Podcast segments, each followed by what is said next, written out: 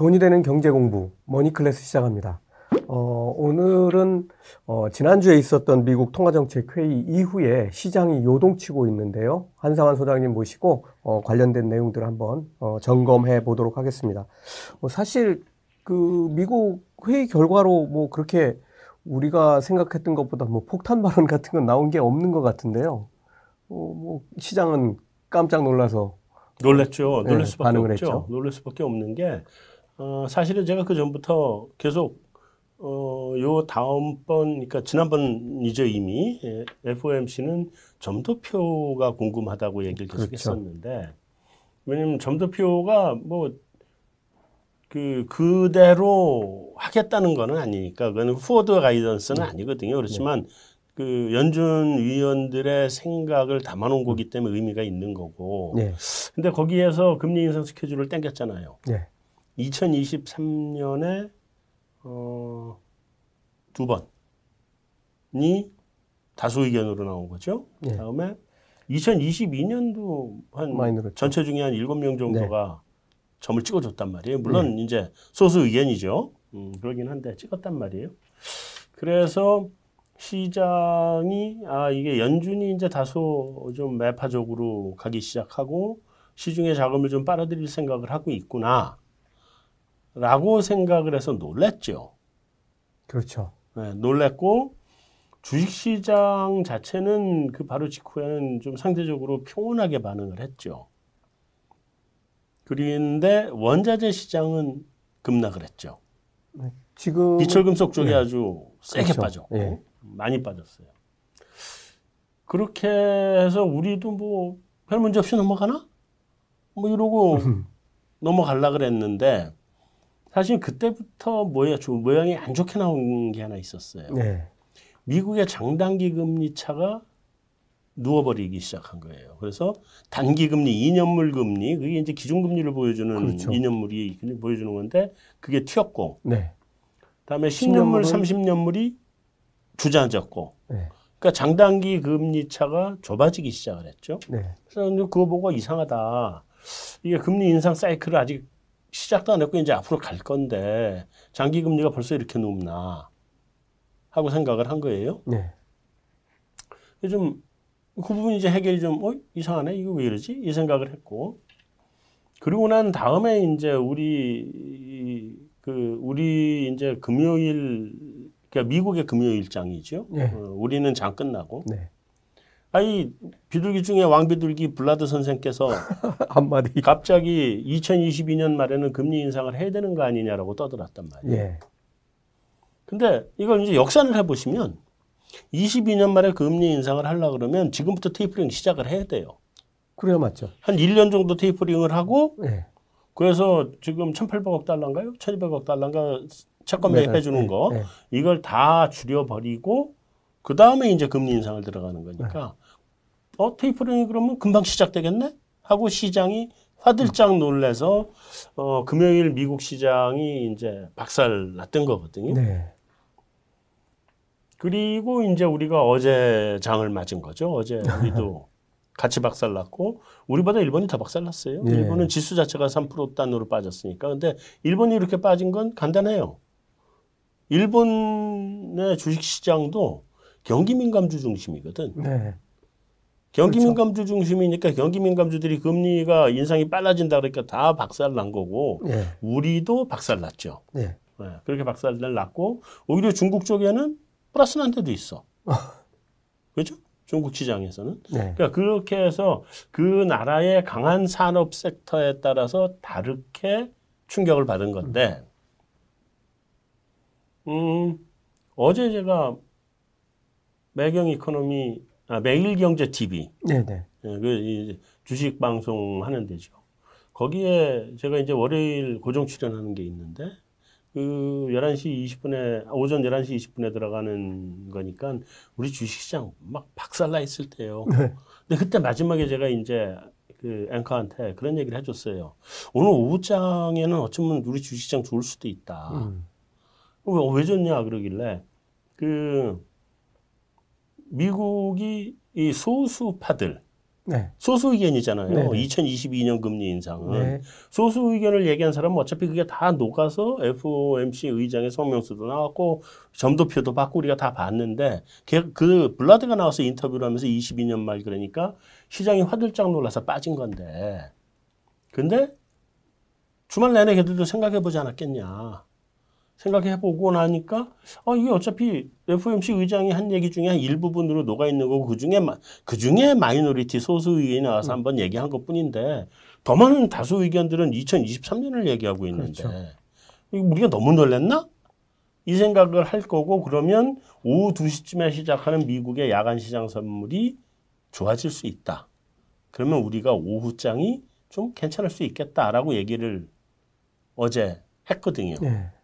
근데 제가 그러면서 계속 미국 양화 선물 시장을 오후에 봤어요. 음. 근데 조금씩 이게 조금씩. 마이너스가 뭐 뭐 0.4 이 정도 시작하다가 그렇죠. 조금씩 조금씩 올라왔거든. 네. 플러스도 나오고. 근데 불행하게도 우리 장 끝나기 전까지는 계속 마이너스였어. 아, 그랬나요? 네. 뭐 저는 오후에 보니까 이제 플러스도 돌아서기도 한참. 뒤죠. 네. 플러스 도 온 게. 네. 한참 뒤죠. 그래서 우리가 우리 장에서는 이 마이너스가 조금은 뭐 좀 약화되긴 했지만 돌려 돌려 세우는 모습을 못 봤고 대신에 그 아 이게 좀 반응이 좀 늦게 나오는구나 하고 생각을 했어요. 그리고 어제 미국장이 다시 제자리로 로 돌아갔죠. 돌아가 버렸잖아요. 네. 그러니까 미국장이 결론은 아 내가 너무 쫄았나? 어, 이게 미국장의 결론이었잖아요. 네네. 그 그러고 이제 다시 돌았단 말이에요. 그래서 어 지금 오늘 우리 시장이 이제 우리 찍고 있는 바로 이 시점에 우리 시장이 지금 플러스로 다시 제자리로 돌림을 한 거고 어 그래서 그런 부분에 있어서는 지금 시장은 어차피 요철 구간을 지나가는 시장이다. 예. 그거 하나 말씀드릴 거고 네네. 두 번째 또 한 가지 말씀드릴 게, 자, 그러면 이런 뭐 금리 인 상승기에 좋다고 하는 우리 그 민감주들, 경기 민감주들, 다음에 은행주, 은행. 그리고 월요일장까지 우리 다 박살버렸잖아요. 그렇죠. 자, 그러면 이제 그건 끝난 거냐? 아니 아니죠? 어, 아니죠. 그래서 네. 그건 끝난 거냐에 대한 우려를 많이 하시는데, 어, 그 부분을 이제 말씀드리면, 어차피 지금 경기가 확장 국면이잖아요. 근데 경기 민감주가 끝나면은 채권 시장에서 이제 금리 공부를 많이 하시라고 제가 그렇게 말씀을 드리는 편이긴 한데, 채권 시장에 보면 2년물 단기 금리가 튀고 10년, 30년물이 떨어지니까 이게 수익률이 소위 우리 평탄화된다 그러죠. 이렇게 이렇게 서 있어야 되는 게 누우니까 플래티닝이라 그러는데 이게 2년물하고 10년물의 금리 격차가 좁아지니까 이렇게 좁아지는 건 뭐냐면은 경기가 꺾였다는 의미예요. 원래는 네. 이게 벌어지면 경기가 확장을 한다는 의미고 이게 꺾인다는 거는 이게 좁- 좁아진다는 게 경기가 꺾였다는 얘기거든요. 그러니까 지금 장기적으로 별로 그렇게 좋지 안 좋다지. 안, 안 좋다고 보는 거잖아요. 그렇지 안 좋다고 보는 거죠. 그래서 어 그럼 경기 꺾였나? 하고 10년물, 30년물 떨어지고 하니까 은행주 박살났죠. 네. 산업주 박살났잖아요. 그런데 이게 채권 시장 이 생각을 해서 이게 그런 현상이 나타나서 진짜인지 아닌지를 생각하려면 기준금리가 많이 올라오고 이게 꺾이면 꺾인 거예요. 근데 경기 회복이 이제 시작한 지 여섯 달도 안 됐는데 무슨 벌써 경기가 꺾여요. 이제 시작인데. 그러니까 그거는 채권 시장의 그 가담한 플레이어들도 그런 걸 이게 그런 거를 해요. 그러니까 장기물을 사고 단기물을 팔고 이 플레이를 해요. 네. 또는 반대도 하고. 네. 그래서 그 지난 FOMC 이후에 나타났던 채권 시장 수익률 커브의 플래트닝은 금리 격차가 좁아지는 거는 일시적인 채권 시장 플레이어들의 그런 플레이 때문에 좁아진 거지. 네. 실제는 그렇진 않다. 네. 그러면 10년물, 30년물 이런 장기물들의 금리는 결국은 다시 올라가는 쪽으로 가닥을 잡을 거다. 네. 그리고 실제 어제 미, 어제 뉴욕 시장에서 장기물들이 좀 올라오기 시작을 했죠. 예. 음, 올라갈 거다. 그리고 이게 뭐 예를 들면 30, 20년, 아, 10년물이 뭐 2% 단까지 갈 거냐 안 갈 거냐 이건 아직은 몰라요. 그건 두고 봐야지. 근데 지난번에 1.7 몇 가지 한번 찍고 내려온 거거든요, 이게. 일단 최소한 거기까지는 다시 간다고 보셔야 돼요. 예. 점점 올라갈 거고. 올라간다고 보면, 음, 은행주라든지 경기 민감주라든지가 아직은 더 달린다. 예. 뭐 이렇게 생각을 하셔야 될 것 같아요. 뭐 대략 뭐 올해까지는 제가 보기에는. 내년 상반기까지는 좋을 것 같아요. 최소한. 네. 왜냐면 이제 내년 상반기라고 얘기, 말씀을 드리는 거는 경기 자체는 뭐 내년 하반기까지도 꾸준히 좋아질 텐데 그렇죠. 경기가 좋아지는 율이 있을 거 아니에요. 네. 상승률이 그러니까 자 지금 문제 이, 이런 거죠. 그, 그 원자재 시장이 지난 5월달 피크아웃 아니냐는 논란이 굉장히 심하게 있었잖아요. 네. 이게 피크아웃이면 올해 예를 들면 100원을 버는데 내년에 110원을 벌면 주식은 계속 가죠. 가죠. 근데 올해 100원을 버는데 내년에 90원을 벌면 빠져야죠. 주식은 빠져야죠. 네. 물론 이 100원이라고 하는 게 수익률로 치면 엄청난 수익률일 수도 있어요. 보통 때 뭐 한 30원 버는 회사가 갑자기 100원을 벌고 90원을 벌고 해도 무지하게 많이 버는 건데 주식시장은 그렇게 반응을 안 하잖아요. 그렇죠. 내년이 올해보다 좋을 것이냐 안 좋을 것이냐를 가지고 반응을 하잖아요. 네. 그래서 그 논란이 좀 있었던 건데 그런 관점에서 보면 제가 보기에 이익이 증가를 하는 구간은 내년 상반기까지는 증가하는 구간으로 갈 것 같다.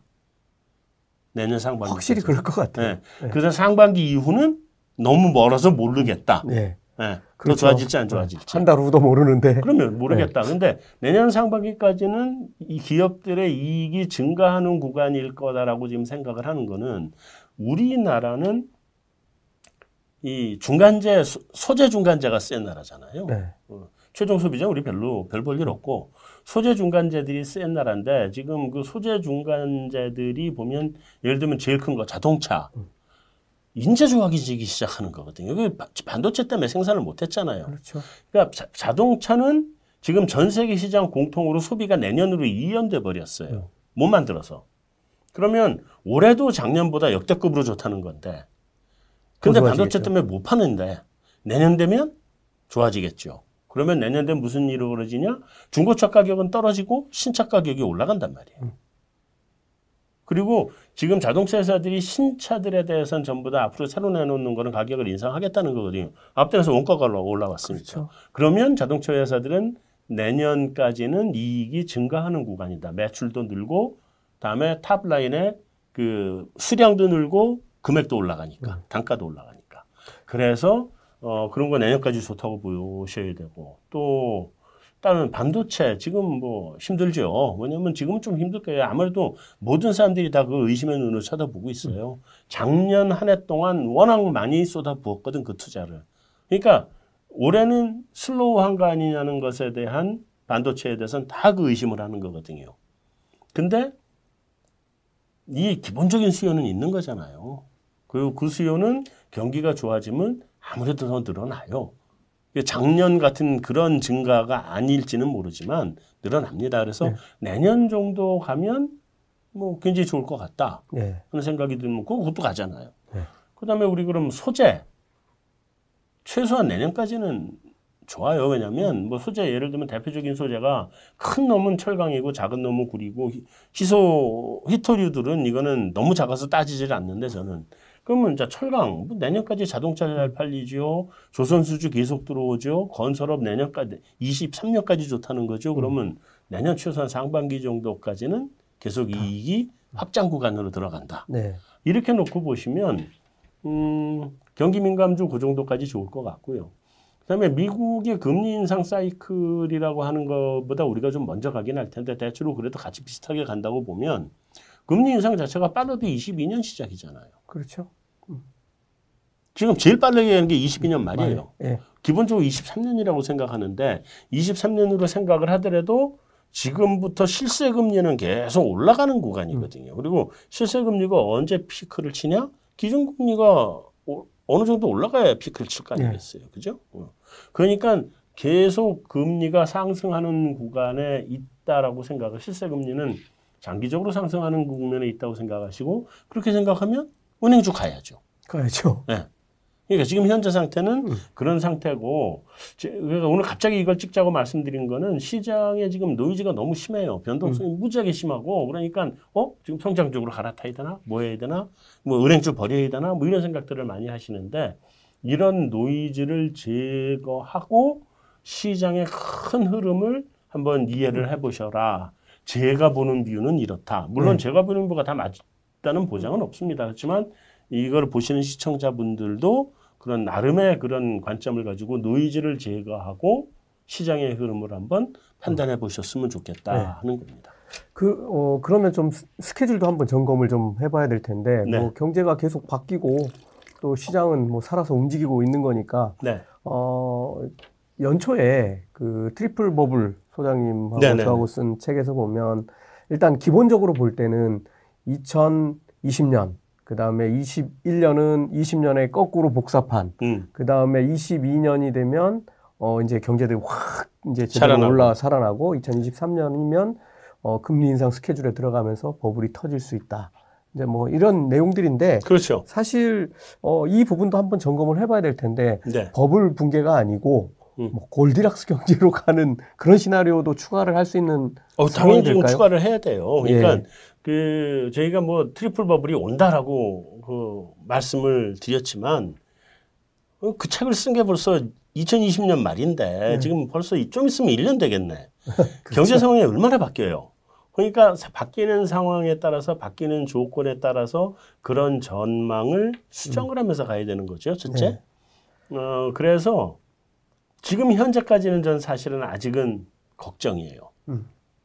왜냐하면 어, 지금 원자재 가격을 가지고 많이 보니까 원자재 가격이 경기를 갖다가 보여주는 바로미터니까 구리 가격 다 다 갚아져, 갚아잖아요. 그렇죠. 그러니까 그런 걸 보면 이제 이런 게 좀 가격이 이번 상반기로 다 지금 정점 찍고 꺾인 모습이잖아요. 예, 예. 정점 찍고 꺾인 모습이라서 지난 5월 달에 철광석 가격 꺾이면서 뭐 철강업 peak out 했다. 화학도 그때 peak out 했다. 막 peak out 논란이 많았잖아요, 그때. 네.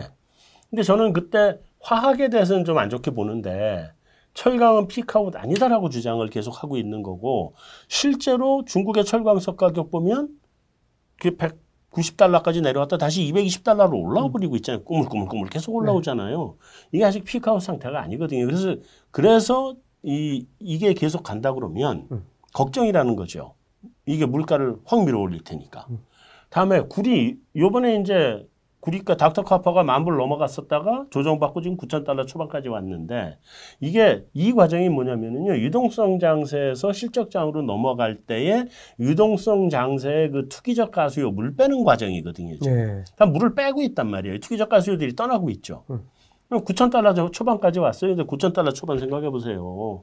그 금액이 보통 금액이냐고 그 전에 이게 4천 달러, 5천 달러 하던 게 올라온 맞아요. 건데 네. 많이 올라왔거든요. 네.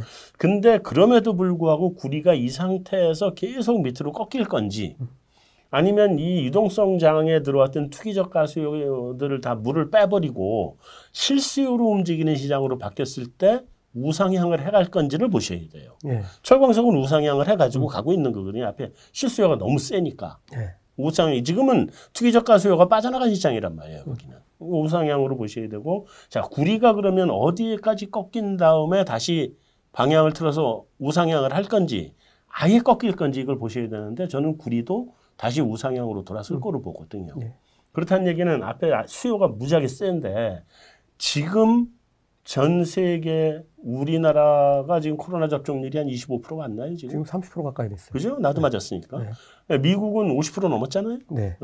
이게 근데 이게 일부 국가들만 접종률이 높은 거지. 맞아요. 인도 음, 택도 없는 소리거든요. 이런 나라들까지 다 그 경제 활동에 가세를 하는 게 내년이라고 보셔야 돼요. 유럽도 내년이에요 이미 보니까. 유럽도 늦어져. 예.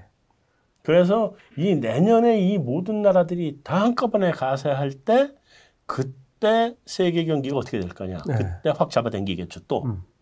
그래서 저는 철광석이 피크아웃이 아니라고 보고 구리도 피크아웃이 아니라고 보는 거예요. 왜냐하면 본격적인 수요는 내년에 일어나거든요. 아직 시작도 안 됐다. 네. 네. 근데 내년에 그게 확 튀어 올라가 버리면 하, 요번에 그 원자재발 물가 때문에 중국은 저렇게 다 때려잡고 난리 났고 미국도 지금 점도표상에 2023년이 금리 인상 두 번이 지켜버린 거 아니에요.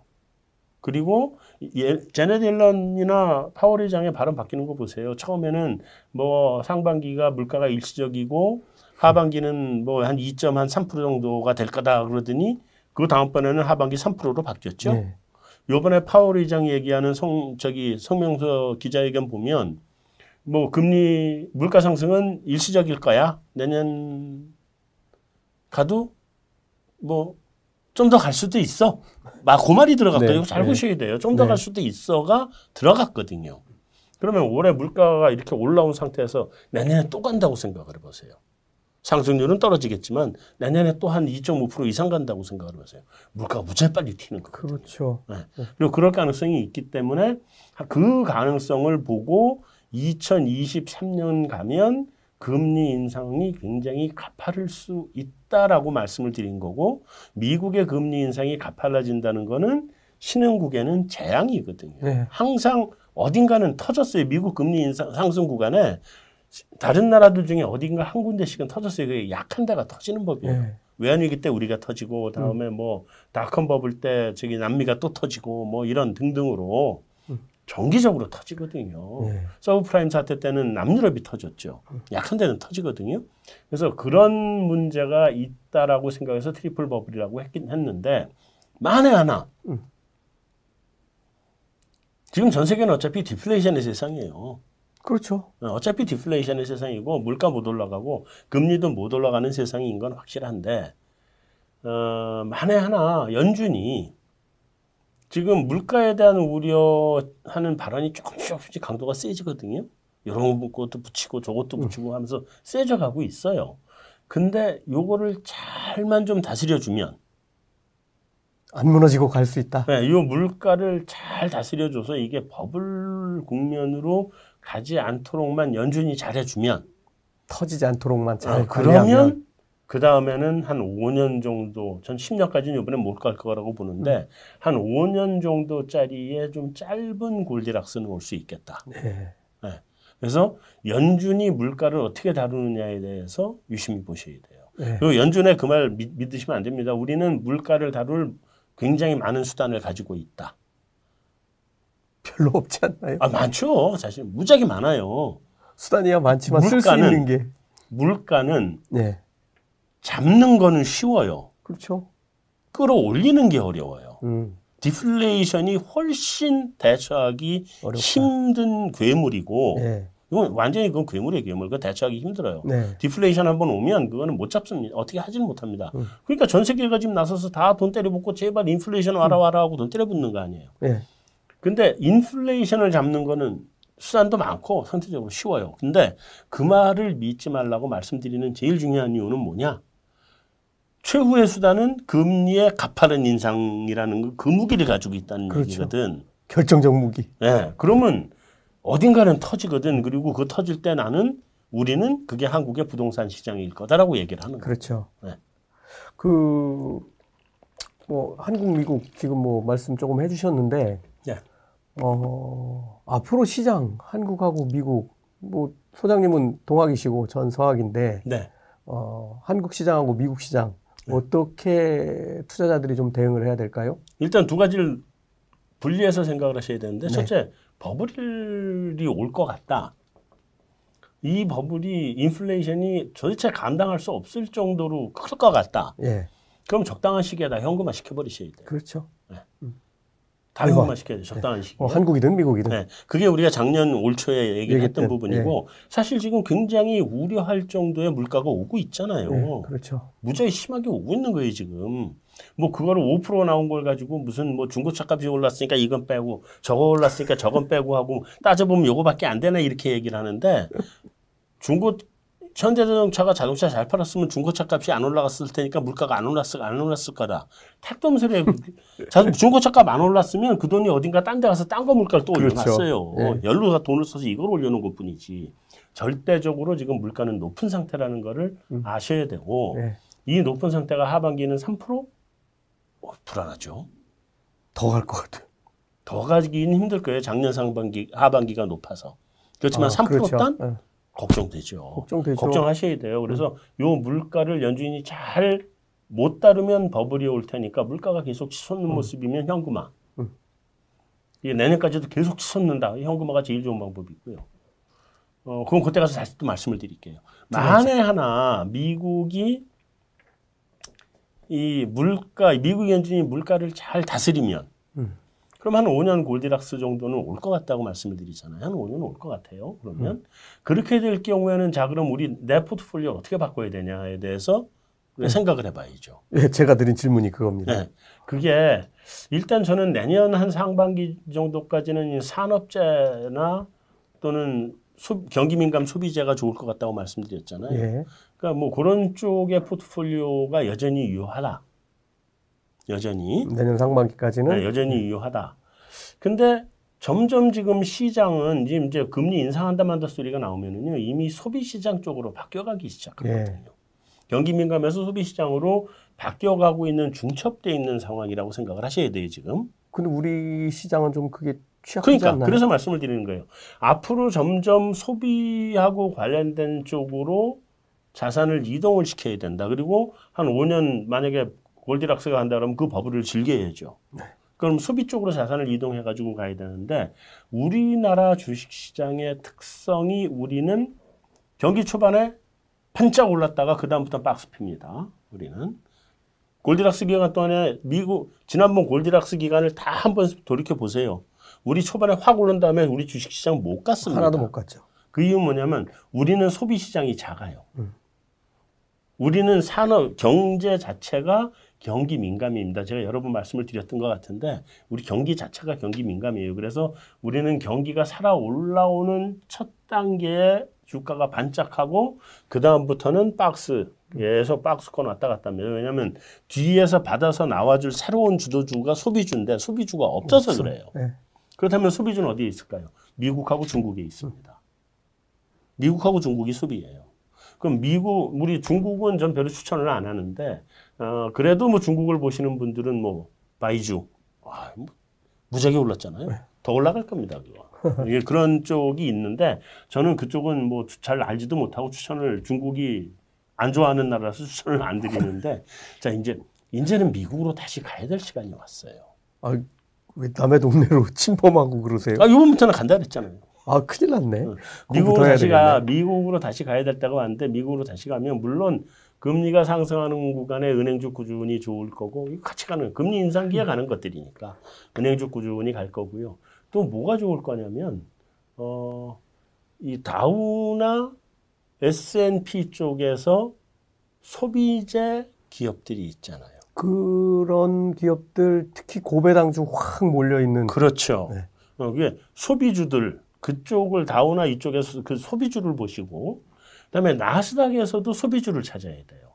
나스닥의 소비주는 뭐냐면 유통이에요. 예, 그렇죠. 아마존. 아마존 이런 유통을 가지고 있는 애들 또 애플 네. 컴퓨터 잘 팔리면 같이 잘 팔리는 마이크로소프트 네. 어, 이런 대형 기술주들 네. 조그만 기술주들은 별로 안 좋아요. 이제 소비가 가는 세상이기 때문에 소비하고 연결된 거니까 직접 소비냐 아니면 유통이냐 네.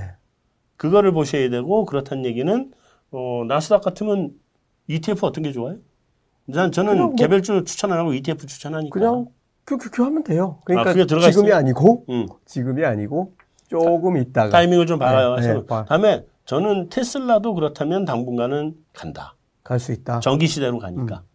전기차로 가잖아요. 그리고 자, 자동차 소비가 늘어나는데 그러면 테슬라가 영업이익 흑자는 못 낼지 몰라도 탑라인 매출은 계속 늘어날 수 있기 때문에 음. 그런 면에서는 테슬라도 뭐 눈여겨봐야 된다 이런 생각을 하거든요. 그래서 그런 아이들 나스닥 쪽에서도 그런 애들이 들어가 있는 데들을 고르셔야 되고 그다음에 이쪽 그 S&P나 다우 쪽에서는 뭐 산업재도 좀 괜찮고 소비재도 괜찮고 근데 앞으로는 산업재 쪽보다는 소비재 쪽이 좋겠죠. 그러면 S&P에 소비재 많이 들어가 있고 그리고 저 같으면 저는 배당을 좀 받고 싶을 것 같아. 예, SPYD 뭐 음. 이런 그러니까 배당 배당주, 섞여 있는 고배당주들. 그런 것들 네. 그런 거 한번 눈여겨 보시면 어 그런 거의 타이밍은 슬슬 다가오고 있다. 예. 그래서 그거를 좀 준비하셔야 된다. 그래서 시장이 일로 갈 거냐, 절로 마- 완전히 망할 거냐, 아니면 골디락스로 갈 거냐에 따라서 완전히 망할 것 같으면 현금. 현금화.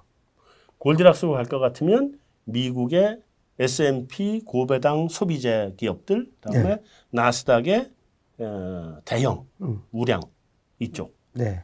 더 갈 겁니다. 그럼 만약에 골디락스 오면 앞으로 더 가요 그쪽이. 네. 그래서 그런 쪽이 좀 더 좋고 한국은 점점 이제 매력도가 떨어져 가는 시장이다.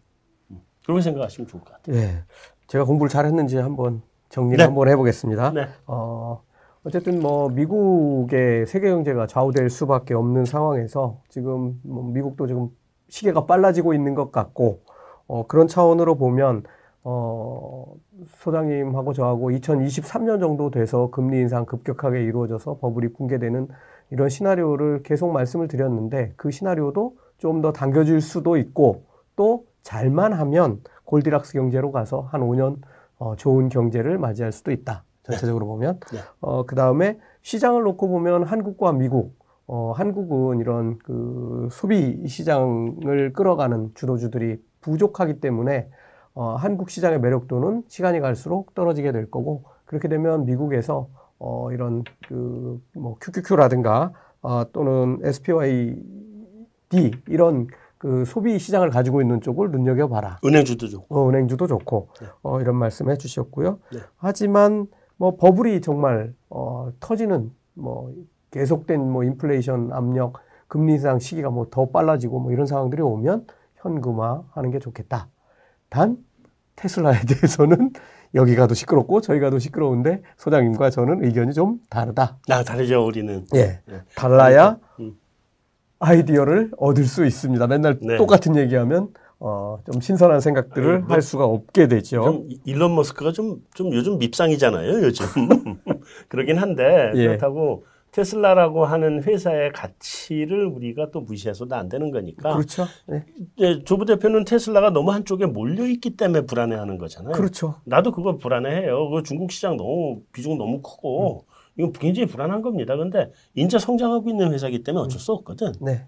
그런 불안함이라는 건 항상 염두에 두시되, 만약에 미국의 소비 시장이 달리기 시작하면 자동차 지금 계속 늘어나는 거고, 네. 그러면 뭐 생각을 해보셔도 어, 나쁘지 않을 것 같다는 생각이 점점 들기 시작하더라고요.